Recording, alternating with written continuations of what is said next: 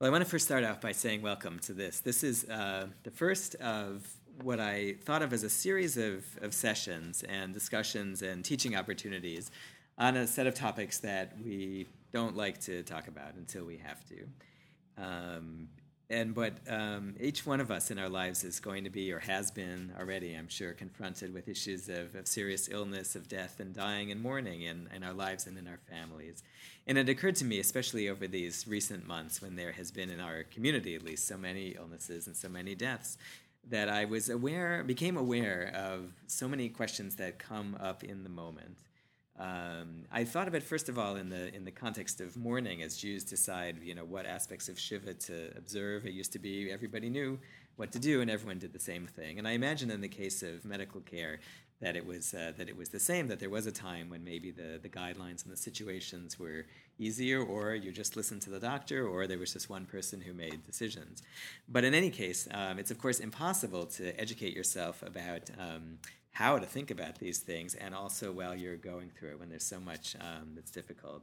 And um, hard as it is, I give you credit for coming out um, when you don't have to, when you're not sitting in the hospital or the nursing home, and thinking about things uh, ahead of time. I think that to me, as a kind of preface to all of these sessions, that there are two ingredients that we need that are special to situations of, of dying and illness and of death and mourning. But I think they're life lessons for, for everyone, for everything as well. And the first is just to be grounded in values, to know what our values are ahead of any situation that's difficult.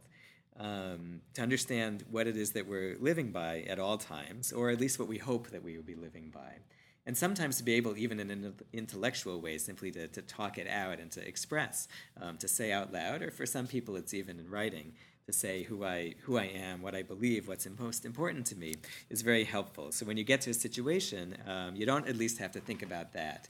Every new situation is going to have its own details and its own nuances, but um, but at least you have that. And one so one part of these sessions I want to begin with is simply by teaching what are some of the Jewish principles, the principles that come out of the out of the Jewish tradition.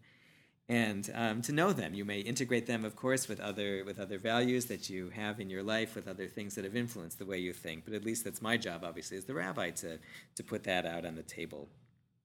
As I say, the hardest thing and the most horrible thing is to face a dilemma and not have that, to try to learn or to tell ourselves what those things are um, beforehand when we have a dilemma. So that's kind of the Torah part, and certainly one facet of the rabbi part of this discussion, but not the only, not the only rabbi part. And for me, the other thing, and I think I learned this from my father, who is a, who is a physician, and I remember going in high school to a lesson about um, medical ethics, a session by actually one of my Jewish teachers with my father. And I was very intrigued by the philosophy of it. And my father, reflecting on his experience as a doctor, said that really you can take all the ideas and all the concepts, and what really boils down to is who is making decisions. And and our people together. Um, and his observation is that when a family or a group of people with who are connected to a person who is dying or a person who has died, when those people are connected to each other well, they will make good decisions. Um, meaning decisions that are that are good enough and decisions that will not leave lingering residues of, of guilt or of resentment toward one another. And that as much as you can learn and sort of cogitate about these things, um, working on our relationships, knowing that a family that may have to face decisions together, who may live far apart, or who've had differences in the past, um, if those things can come together, and I'll be interested, obviously, to hear what uh, what Stephanie has to say about that too, um, helps. And I will say that what I think much of the role of a rabbi, um, I would think a physician, a good social worker, or any kind of counselor is to do is to make sure to bring people together, not just talk about the task of making this particular decision, but of uh, paying attention and letting, enabling people as a group to decide about important things. So the format here is to begin with my presentation about Jewish law and ethics. Um, depending on where the, the time is, we'll take a, a, break and a breather at that point to, to daven. We have a minyan, or nearly we'll, uh, we will have a minyan, and, uh, and be able to, to do that. And really, um, it may inspire our davening a little bit to have these uh, these big things in our mind, and then we'll move on really to a give and take about questions that that people have. Um, Stephanie is here as a as a physician, as someone with a lot of just just the field and the real life experience of advising people from a different angle, and each of us will certainly respond to, to anything you want to to say, and maybe Stephanie will have some words if, uh, if you like um, of, of preface to. Um, but it's really about the, the questions you have and hopefully orienting that. Um, if we run out of time, if this is such a, uh, and it is an important discussion, we'll, we'll make more time. And of course, we're always here to, to respond and answer questions. So what I wanted to do to start off with was, um, was first of all kind of define this topic of, I called it end of life decisions and dilemmas. And um, and I guess I think about this as two different kinds of things that we, we do think about in the same at the same time, although I recognize as two different situations. Um, and one is the question of whether to pursue uh, treatments for an illness which is which may be uncertain or which may be risky um, for someone um, who has a, a serious disease, um, treatments that might or might not prolong life, um, but where someone is maybe not dying immediately, but that there's a that there's a, a terminal illness that may be a chronic illness or a long-term illness. That's one question.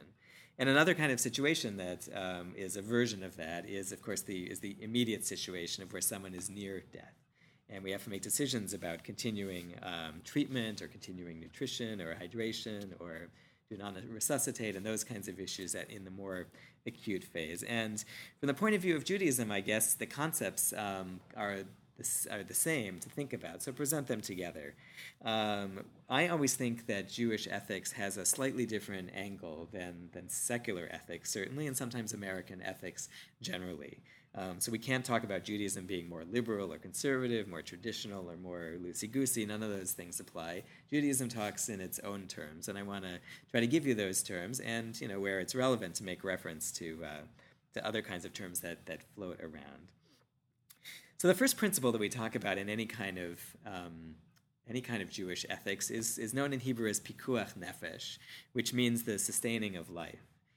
And the principle that life is sacred, um, that life comes from God and every person is a, is a being who, who is the image of God, is something we hear about everywhere. Um, we think about it in terms of saving a life or caring about the lives of people anywhere in the world. And it's, um, it's a kind of principle that um, I think is in the is in the is in the dialogue so much that we can sometimes forget to be forget how revolutionary there was. There have been times, and and really I can't say that we've that we're done with those times where um, where life is not sacred in, in every case, and so.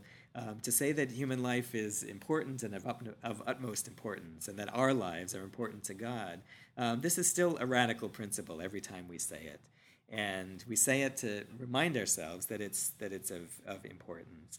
And I mention it because there's a there is a contrasting concept that I think is talked about a lot in medical ethics, the idea of, of quality of life.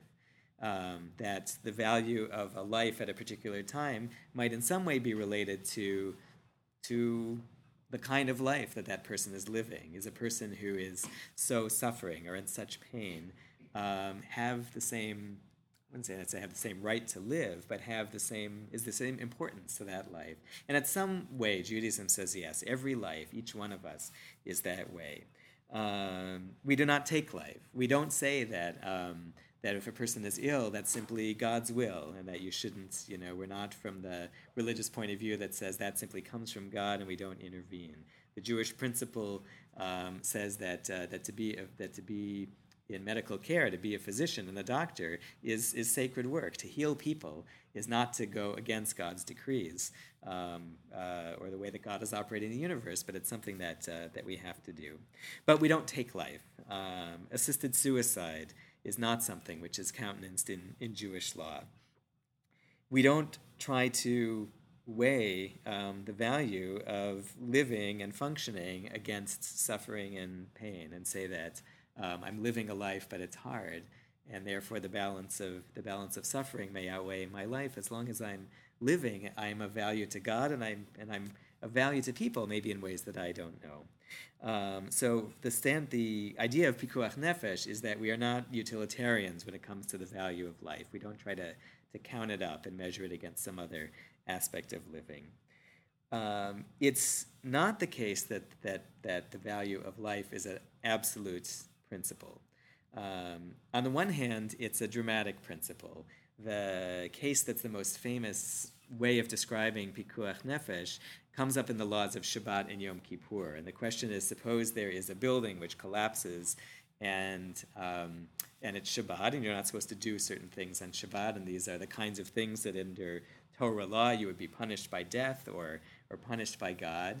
Um, what if there's the smallest chance or uncertainty that someone is buried in the rubble? What if there's the smallest chance that somebody um, might be alive um, even after some period of time?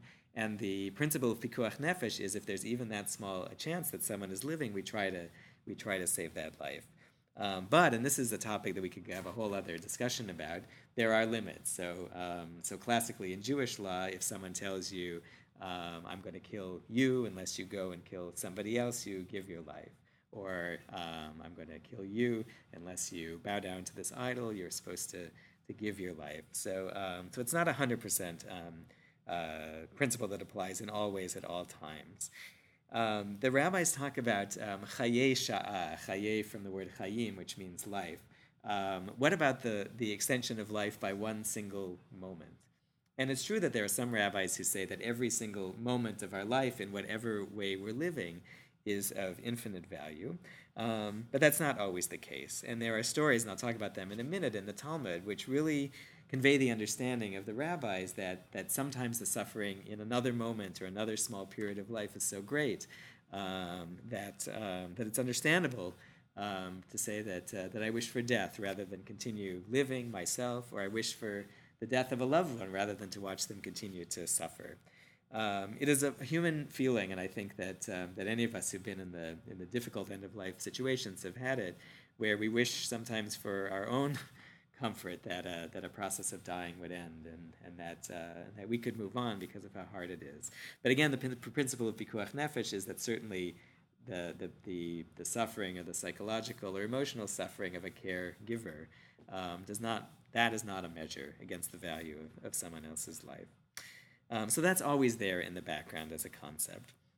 But Jewish law has another has a concept um, that is specific to the end of life, and the Talmud talks about um, in Hebrew what's called the goses.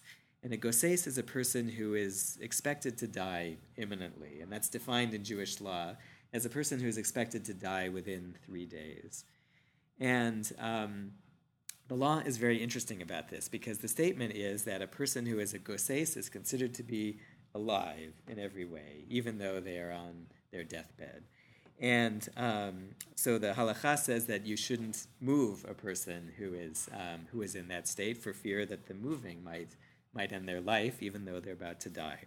Um, you say the moving is that moving them from one spot to another spot, or even to rotate them? You know, I don't know particularly, but I think the idea, because I want to talk sort of about what I think the, the idea is, but and certainly not to do the it, the Talmud also talks about the kinds of things that one might do, um, preparing for preparing for a funeral, the ways one might ready a body, um, and uh, that this person is uh, is supposed to be considered alive, and um, and the issue I think in this in this concept is that is that certainly while a person is living, we don't regard them as dead, even if they're dying and even if they're um, completely unaware, um, as long as, as life is going. Um, we don't, people will talk to me sometimes about this, about um, someone who, who is dying and ask me questions about possible funeral arrangements. And I was taught that, that you don't plan funerals before, before someone has died. Um, and and the idea. So let's say people want to prearrange them. That's a little different, and, and I'll come. I'll come. Uh, I'll come as well to that. Um, the and the other thing that I just the way that it gives some context to the idea of pikuach nefesh, the value of life, is is to remind us that that the body in Judaism is considered to be sacred as much as our souls are. The bo- and the body isn't just the place where our souls are, you know, living until they until they go away. Um, you know, who who we are is very much tied tied up with our body, um, the body that we're living in, our physical being. I know that if I were taller, I'd be a different kind of person. You know, my, my soul in some essential way to God might be the same, but certainly who I am in this world is tied up with, with the body I live in and the, the health which I, which I try to, to have in it. And the idea of the Goses is that, um, is that that person is to be considered alive. And, um, but there are a couple stories that are told in the Talmud that I think are really pastoral stories. The story is told of uh, Rabbi Yochanan, one of the great um, early rabbis. Um, and uh, when one of his colleagues died, he became despondent. He went crazy. And um, the suffering of not having that person in his life um, uh, took away that which made him him. And it said that, um, that his students prayed that, that he would die. Um, they prayed for him to die to end his suffering, and because of their prayers, his death came to him to end his suffering. Um, the story is told about Rabbi Yehuda Hanasi, who was another one of the great early rabbis, the editor of the Mishnah, um, that he too, when he was on his deathbed, his students gathered and they were praying so fiercely for him to live. And he had a maid who was praying so fiercely for him to live. He was this great sage. Um, but when and that his and that the Talmud says their prayers were literally keeping him alive, were staving off God from from taking him up to the uh, to the heavenly court. And it says, but at some point the maid realized how much he was suffering, and she took a she took a jug, a ceramic jug, and she threw it out the window. And in the break, the, when it when it shattered, the prayers of the students were interrupted, and in that moment in which they were interrupted, God was able to, you know, he was allowed to die. And um, so, anyway, what all this means in kind of a, a, halachic way is that Jewish law actually makes a distinction between um, prolonging life and prolonging death. A goses is someone who is about to die. And we don't have an obligation to prevent someone who is, who is about to die from dying. And it's a very important uh, distinction. The question about the uh, the goses is whether this idea of a person on their deathbed about to die in three days, whether that's a, a, a category that we can use um, in modern times. Many of our dilemmas aren't about three days; they're about lingering weeks, potentially, or months. So. Um, uh, one of the uh, one of the conservative thinkers about about these questions is Rabbi Elliot Dorff, who's at the American Jewish University in uh, Los Angeles, and, uh, and he found that there's another concept in Jewish law which is very interesting called a treifa. Um, and you should be a little shaken up by the word. It's the, the word is treif, um, which you've heard. And um, treif, which in, in kosher terms means not kosher, refers to something that's, that's torn apart, the general category of an animal that's been, that's been torn as opposed to killed appropriately, or has a, or has a defect which renders it um, unfit to eat, is a, is a treifa.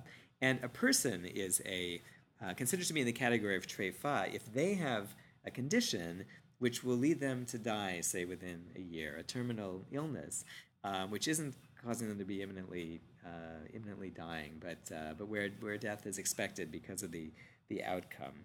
Now it seems like it's and and the law is very interesting because it's the opposite of the law of the goses. I have to try to figure out what this is. The law of the treifa is that um, is that uh, a person and this and you'll have to excuse this does not sound pastoral the way the Talmud puts it, but I want to tell it to you the way the Talmud says. Um, the Talmud says that a person who who murders a treifa, who kills that person deliberately, is not guilty of murder. Um, that they've killed a dead person, and therefore a court couldn't uh, give them the penalties that come for, for murder. Um, or another way that, um, that it comes up is there is a question of suppose there's a, a siege of a Jewish town, and the, uh, and the non Jewish uh, conquerors say, you know, we will, we will continue our siege or destroy the city unless you give us the life of so and so, and that so and so is a treifa. And the rabbis say, of course, he is, he's dead already. Um, give him in order to save the life of other people. Um, so it's a kind of weighing, um, which is interesting. And uh, Rabbi Dorff says it's not that we should treat someone as if their life is, is worth nothing um, when they're suffering from a terminal illness, but that um, in our the way that our situations come about, the question of pursuing every single possible treatment at the risk of great suffering or an uncertain outcome um, for a condition that might cause death, we don't that we don't have to do that if we apply the concept of the treifa. We're not neglecting the sanctity of that person's life if, um, if she or he chooses, um, certainly if she or he chooses or has left a directive to choose that in that situation, I don't want every single um, treatment possible. I want to kind of come back to that. Well, that's the way the time frame is, is put within halacha, you know, within the, the Talmudic halacha. And again, you think about all these questions are whether, you know, ancient medicine, medieval medicine, does that really apply till now? But I think um, for, for me, I think about the, the concept of it. Is a person contemplating a, an illness that in a foreseeable amount of time might lead to, to great suffering and to death, is that person um, required to, to pursue everything if there's not an effective um, if there's not an effective treatment? There's an interesting thing, and it doesn't have a name um, in Jewish law, um, which I'm going to call the uh, the Dora principle. Um, Dora Weinberger was a was a friend of my parents who, when I was in high school, was a woman in about her 90s um, from Hungary, a survivor of the Shoah, and she lived in our community and uh, was part of our congregation. And she was a, an elder, and she was alone and um, and she was well into her extreme years. And she would talk with my father, also the doctor. I don't know if he was her doctor, um, but she had this statement which I always loved. She said, "I am I am the professor of myself," and um, and this principle really is about the question of um, of who makes decisions, and particularly the way it comes up in Jewish law is um, who makes decisions about about health um, of a person. Is it the person or is it their doctor? And, and the Talmud knows of doctors and knows of doctors who have expertise in healing. And so, um, again, the discussion about um, who decides comes up in the laws of Yom Kippur. So, uh, we are required to fast on Yom Kippur and to abstain from certain physical things, and this is um, considered to be a matter of extreme importance. But um, the Mishnah says that a person who is sick um, or a person who will be harmed by not eating is, is required to eat. The Talmud asks the question, well, how do you know if you're sick enough to have to eat? Um, and the, the idea is, well, maybe, maybe you should ask your doctor. So it says, well, um, suppose there's a person who, uh, whose doctor says um, you shouldn't eat, but they think they should eat. Um, it says, well, the doctor says don't eat, um, you, should, you shouldn't eat says, well, suppose you have a person who uh, the doctor says you can eat, it's okay, but the patient says I can't eat. I think that I think that will harm me. And it says, well, follow follow the patient. Um, we talk a lot, I think, in and, and you may want to comment on this about the patient autonomy, about the right of the absolute right of an individual, well, the right of an individual to make decisions about their own care. And the way this kind of comes up in Jewish law is that. Um, it's not absolute in the sense that any individual can make any decision about themselves and comport with uh, comport with halacha. But um, it's not always the case that the medical professional knows better what's good for the person. Um, although there should be um, that that's a relevant it's a relevant consideration. Um, sometimes, in a case of uncertainty, the person is the well, I would not let me say it the other way. Always, in the case of uncertainty, the person, the patient, is the one who is the one who has the ultimate say as to what is right for them. And a person is not judged to be in error if they say, this treatment you're telling me about is not going to be effective, I'm passing it up. Or if I come to this situation um, that I don't want you to continue these measures, um, that, uh, that person is not wrong for making that decision. There's a sphere for individual decision making, even for a person who's trying to live according to the, the principles of halacha. So these are kind of the, the ideas, and they're mostly, um, of course, they, they, they set up the question of when is, they, they set up the question of when is a person obligated to, to pursue continued medical care for themselves or for a member of their family, and, uh, and how do you make those decisions. Then what I want to do um, next is really to talk about some of the situations that come up in, a, in the modern context and how, and how rabbis at least think about applying them. So um, let's do that after the break. We'll pause here, we'll daven, um, we'll kind of review these and then, uh, and then talk about their applications and go, and go back and forth and talk with questions.